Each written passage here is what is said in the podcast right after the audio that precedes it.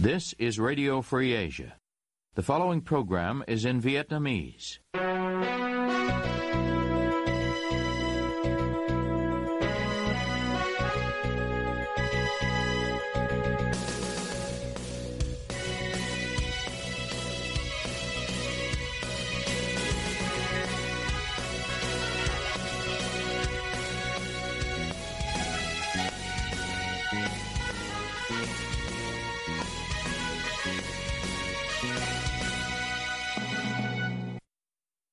Đây là Đài Á Châu Tự Do phát đi từ thủ đô Washington DC, Hoa Kỳ. Toàn ban cùng Trung Khang xin kính chào quý thính giả.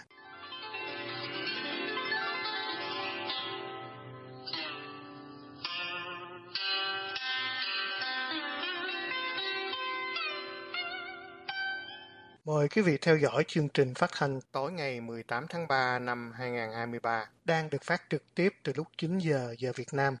Mở đầu cho chương trình phát thanh hôm nay, mời quý vị theo dõi bài viết của blogger Đồng Phùng Việt với tựa đề Coi chừng trao duyên nhằm tướng cướp qua dòng đọc Nguyên Lam. Chuyện công an Quảng Ninh phát giác và bắt ông Đỗ Hữu Ca, thiếu tướng cựu giám đốc công an thành phố Hải Phòng, làm nhiều bà con mình nước lòng. Ông Ca trở thành một cái gai, làm bà con mình ngứa ngáy, muốn nhổ từ hồi ổng tổ chức trận đánh đẹp ở Tiên Lãng, thành phố Hải Phòng, và muốn ghi trận đánh đẹp ấy vào giáo trình. Không may cho bà con mình là sau trận đánh đẹp vào nhân tâm dân ý ấy, ông ca vẫn tiếp tục thăng tiến và hạ cánh an toàn. Cũng vì vậy, việc ông ca bị tạm giữ rồi chính thức bị tống giam do lừa đảo chiếm đoạt tài sản, nhận 35 tỷ đồng để chạy án cho một ông trùm chuyên mua bán hóa đơn chứng từ, nhưng nghe nói không chịu chi ra đồng nào, khiến nhiều bà con mình phấn khích. Họ khẳng định đó là ác giả ác báo, là nhân quả báo ứng. Không khó để hiểu tại sao bà con mình hả hê khi có thể tận một sở thị những cá nhân như ông ca đền tội. Ở xứ này có mấy người không bất bình khi phải thấy cái xấu, cái ác lộng hành, thậm chí còn là nạn nhân thường trực của cái xấu, cái ác. Nhưng vì nhiều lý do phải cúi đầu cam chịu, cắn răng nuốt giận mà sống. Cũng vì vậy, ông Đinh Văn Nơi, thiếu tướng tân giám đốc công an Quảng Ninh, nơi vừa bắt ông ca quy án, tiếp tục nổi như cồn. Ông Nơi 47 tuổi, có sinh quán và trú quán ở Cần Thơ. Đủ tuổi vào đời là ông Nơi gia nhập lực lượng công an nhân dân và leo dần đến vị trí phó giám đốc công an thành phố Cần Thơ. Giữa năm 2020, ông Nơi được điều động về An Giang làm giám đốc công an tỉnh này. Cũng kể từ đó, mấy cậu mừng nhật trình bắt đầu tô vẽ ông Nơi như một viên ngọc trong đá nào là ổng đột vô sòng bạc này, ổng phá tổ chức mua bán ma túy, tổ chức buôn lậu kia, tới mức đám tội phạm quyết định chi 20 tỷ để điều ổng đi chỗ khác. Thời buổi mà quan chức nói chung và công an nói riêng, như ai cũng thấy, cũng biết thì tự nhiên một ông như ông nơi trở thành hiếm và quý. Thiệt tình là trong thời buổi nhiễu nhương hỗn loạn, quan chức nói chung và công an nói riêng, chỉ nghĩ tới chuyện ăn và nén bạc có thể đâm toạc mọi thứ giấy, thì việc giữa đám bùn ấy đột nhiên mọc ra một ông tuyên bố khơi khơi. Tôi lựa mấy người nào quen lớn tôi bắt trước, dễ làm bà con mình mát lòng mát dạ. Ít ai nghĩ tới chuyện chỉ du đảng mới dùng giọng đó. Bảo vệ và thực thi pháp luật để bảo đảm công bằng, trật tự xã hội không cho phép lựa và cũng không cho phép bắt trước hay bắt sau. Sai là phải bắt, vậy thôi. Cũng vì vậy, ở mấy xứ văn minh, đâu có ông nào dám tự đánh bóng bằng những tuyên bố kiểu như ông nơi. Tuy cũng mơ có ngày xứ mình sẽ an ổn, trộm cướp, côn đồ không còn lộng hành và sạch bóng tham quan ô lại, như bà con mong, nhưng tôi không dám đặt gì vào cửa ông nơi hết. Bà con nghĩ đi, nếu ông nơi thiệt sự thẳng thắn, hết lòng, hết sức vì trật tự trị an, vì dân, sao ổng không làm gì coi cho được hồi còn ở Cần Thơ, Không lẽ Cần Thơ không có gì để làm? Cứ như những gì xưa giờ bà con đã biết về công an xứ mình, thì một người thẳng thắn, hết lòng, hết sức vì trật tự trị an, có leo được đến vị trí giám đốc công an một tỉnh không? Hay đã bị đá ra ngoài từ vòng gửi xe? Giám đốc công an một tỉnh mà lựa người để bắt, thì chuyện bắt dẫu cho là quen biết lớn đó, có phải là vì dân hay chỉ vì tên tuổi của ai? Có hai chuyện tuy nhỏ nhưng với tôi là lớn và làm tôi thấy rợn rợn mỗi khi nghĩ về hay nghe ai đó khen ông nơi. Chuyện thứ nhất là ông có học vị tiến sĩ ngành an ninh và trật tự xã hội. Người thật sự tử tế và tự trọng, thì tử tế và tự trọng trong mọi chuyện, kể cả chuyện học. Cứ như những gì đã biết về xứ mình, thì tiến sĩ ngành an ninh và trật tự xã hội học có học hành tử tế và tự trọng hay không, thì bà con cứ tự nghĩ và xác định câu trả lời cho riêng mình. Chuyện thứ hai là hồi xảy ra đại dịch, ông nơi là người ra lệnh cho công an An Giang cưỡng bức dân ngoái mũi, thậm chí ra lệnh khởi tố, đề nghị truy tố một cậu tên là Nguyễn Hoàng Suốt, 33 tuổi ở xã Khánh An, huyện An Phú, để răng đe vì cậu này kháng cự chuyện cưỡng bức ngoái mũi. Ngoái mũi là hay hay dở, nên hay không nên, thì bà con mình biết rồi, biết ngay từ hồi nắm. Nếu ngay từ đầu chịu nghe lời các chuyên gia đừng cưỡng bức ngoái mũi, đừng săn lùng cưỡng bức cách ly tập trung, thì hậu quả không thê thảm như vậy. Tại sao cưỡng bức ngoái mũi? Thì sau này bà con mình cũng biết luôn. Liệu một người xua quân đi cưỡng bức dân lành ngoái mũi và cách ly tập trung để chứng tỏ sự mẫn cán của Va, thì Va có đủ trí và tâm như mình mong muốn không? Xã hội bất công, nên từ già tới trẻ, từ đàn ông tới đàn bà, ai cũng khát khao công lý. Rồi vì vật lộn, phải gánh chịu đủ thứ do xã hội đầy dẫy bất toàn. Ai cũng mong có anh hùng cứu nhân độ thế. Biết vậy nên lâu lâu, mấy anh mừng nhật trình cho đảng, nhà nước, lại giới thiệu một anh hùng để bà con mình bơm vào đó niềm tin, hy vọng. Chẳng lẽ mới đó mà bà con mình đã quên ông Đinh La Thăng, trảm tướng, ông Nguyễn Bá Thanh hốt liền, ông Nguyễn Việt Thành mà bà con từng trầm trồ vì ăn cơm tập thể, ngủ giường cá nhân, chỉ huy công an tấn công tội phạm có tổ chức và những đồng đội bán mình cũng rứa. Cảm kích khen xong, mấy người biết ổng lạm quyền, chỉ đạo bắt doanh nhân để tống tiền, cưỡng đoạt tài sản, khiến gia đình sự nghiệp của họ tiêu vong. Sự bất quá tam, đừng để mấy anh mừng nhật trình cho đảng, nhà nước gạt thêm. Đừng trao niềm tin và hy vọng nhầm chỗ. Muốn biết ông nơi tốt, xấu, thiệt, giả, cứ thản nhiên ngồi coi như coi tuồng. Xét cho đến cùng, Xưa giờ chuyện mấy ổng mừng đâu có khác gì diễn tuồng. Mà đã là tuồng thì cứ chờ hạ màn rồi hãy quyết định vỗ tay hay không. Bình phẩm thế nào, đâu có muộn. Kẻ gian chỉ toan gạt người, nếu thấy dễ gạt, đảng này, nhà nước này cũng vậy.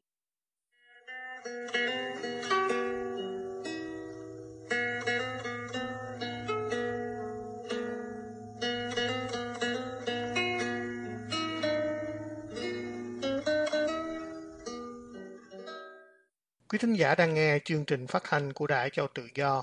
Quý vị cũng có thể đón nghe các chương trình phát thanh của đài qua vệ tinh Intelsat 17 ban C ở 66 độ Đông và vệ tinh 19 ban C ở 166 độ Đông.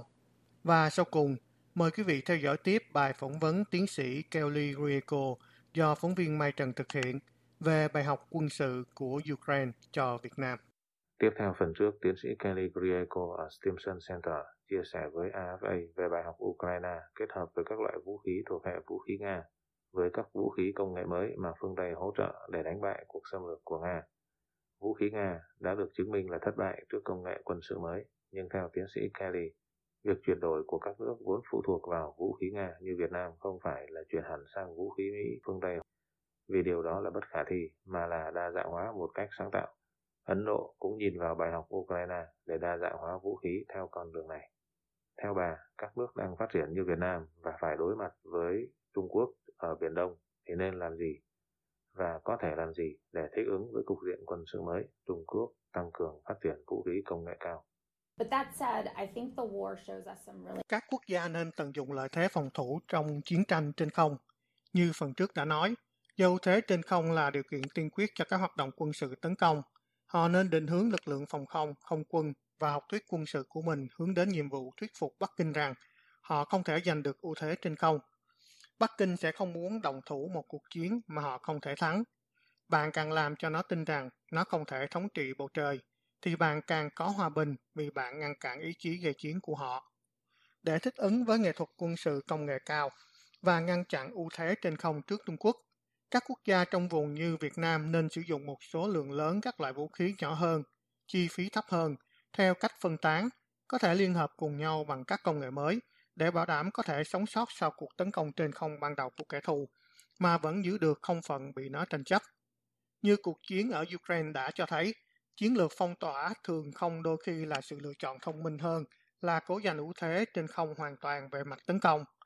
Vào năm ngoái, Ukraine đã thành công trong việc ngăn chặn ưu thế trên không của lực lượng không quân Nga, lớn hơn và hiện đại hơn gấp 10 lần so với lực lượng của họ, bằng cách giữ cho hệ thống phòng không trên mặt đất hoạt động trong trạng thái cơ động nhưng vẫn liên kết được với nhau.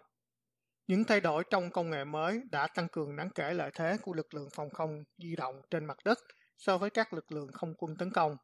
Sáng tạo chiến thuật, bắn và chuồng cả trên trời và dưới mặt đất. Lực lượng phòng không bắn tên lửa và nhanh chóng tắt radar và lái đi để ẩn nấp trong môi trường hỗn tạp trên mặt đất, thành phố, rừng rậm, vân vân. Tôi nghĩ điều này cũng tạo ra một điều thú vị cho Hoa Kỳ về mặt Hoa Kỳ cần nhận ra hạn chế này của một số nước đã tích lũy rất nhiều nguồn lực quân sự của Nga. Hoa Kỳ có thể sẽ muốn nghĩ xem chúng tôi cần dự trữ loại nguồn lực nào trong trường hợp xảy ra xung đột để cố gắng hỗ trợ một số quốc gia có công nghệ vũ khí yếu đến từ Nga. Ví dụ bây giờ, chúng ta đã thấy ở Ukraine chẳng hạn, người Ukraine thực sự sáng tạo. Họ có thể lắp đặt một tên lửa dẫn đường bằng radar của Mỹ trên một chiếc máy bay MiG cũ kỹ từ thời Liên Xô. Đó là một sáng tạo chưa bao giờ được thực hiện trước đây. Đó là yêu cầu về sáng tạo, còn vấn đề đa dạng hóa vũ khí thì sao? Sáng tạo như thế nào khi trong tay chủ yếu vẫn là vũ khí cũ kiểu Nga? Cuộc chiến ở Ukraine đã cho thấy một số rủi ro của việc phụ thuộc nặng nề vào vũ khí của Nga. Ví dụ khoảng 60 đến 80% phần cứng quân sự của Ấn Độ đến từ Nga. Nhìn từ kết quả của cuộc chiến Ukraine, Ấn Độ đang tìm cách đa dạng hóa các hoạt động mua sắm quốc phòng. Điều quan trọng là Ấn Độ không tìm cách thay thế hoàn toàn vũ khí do Nga sản xuất bằng vũ khí của Mỹ. Nó đang theo đuổi sự đa dạng hóa thực sự, thay thế một số máy bay và pháo do Liên Xô và Nga sản xuất bằng sự kết hợp của các hệ thống Pháp, Mỹ và Israel. Công việc này đang được tiến hành. Một chiến lược đa dạng hóa như vậy hứa hẹn sẽ củng cố chính sách tự chủ chiến lược của họ. Đây là một bài học cho các quốc gia khác trong khu vực hầu hết các quốc gia vẫn thích phòng ngừa rủi ro hơn là chọn ngã hẳn về một bên trong cuộc cạnh tranh chiến lược Mỹ-Trung. Việc đa dạng hóa vũ khí nhập khẩu giúp tăng cường tính linh hoạt chiến lược, đáp ứng hướng đi linh hoạt đó. Cuộc chiến ở Ukraine mang đến nhiều bài học cho các quốc gia khác, trong đó có Mỹ. Một bài học quan trọng là các quốc gia có khả năng thành công hơn bằng cách mô phỏng các bài học thành công trong thực tiễn, với điều kiện họ điều chỉnh chúng cho phù hợp với các điều kiện cụ thể và thực tiễn quân sự của mình.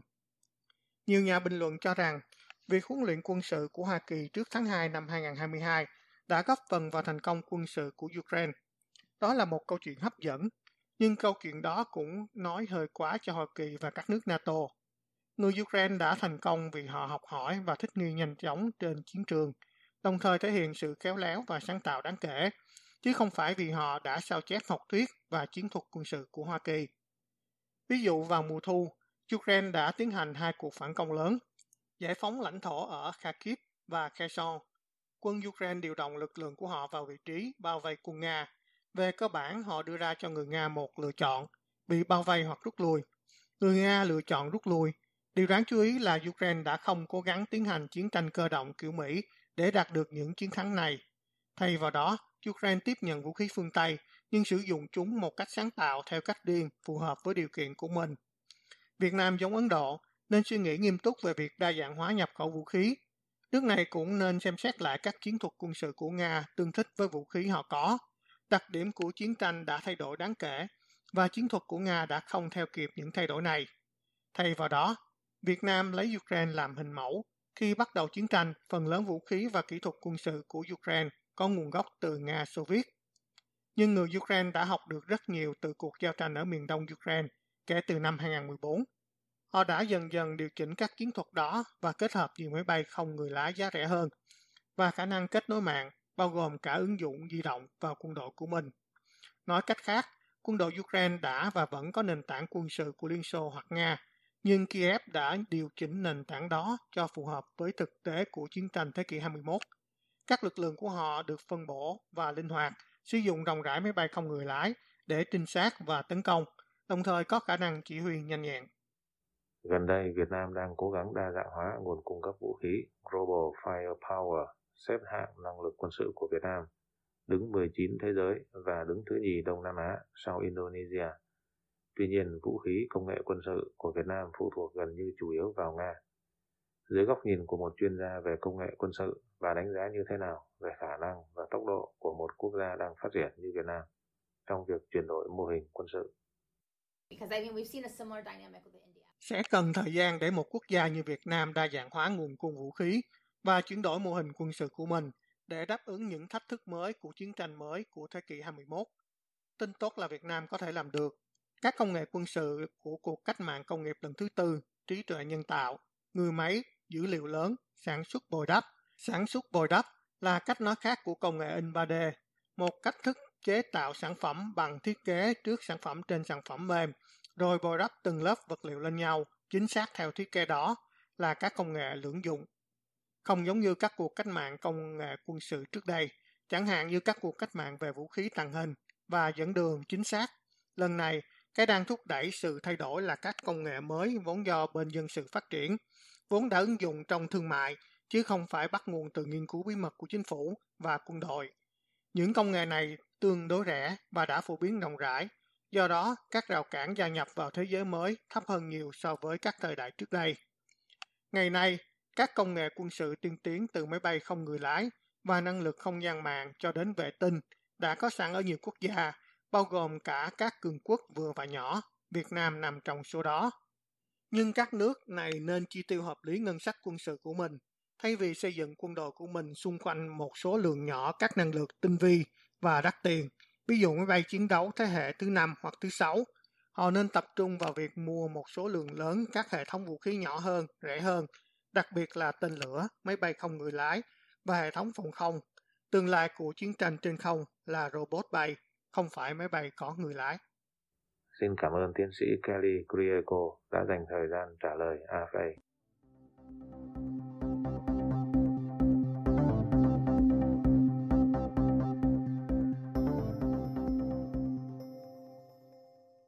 Quý thính giả vừa nghe chương trình phát thanh tối ngày 18 tháng 3 năm 2023 của Ban Việt ngữ đại Châu Tự Do.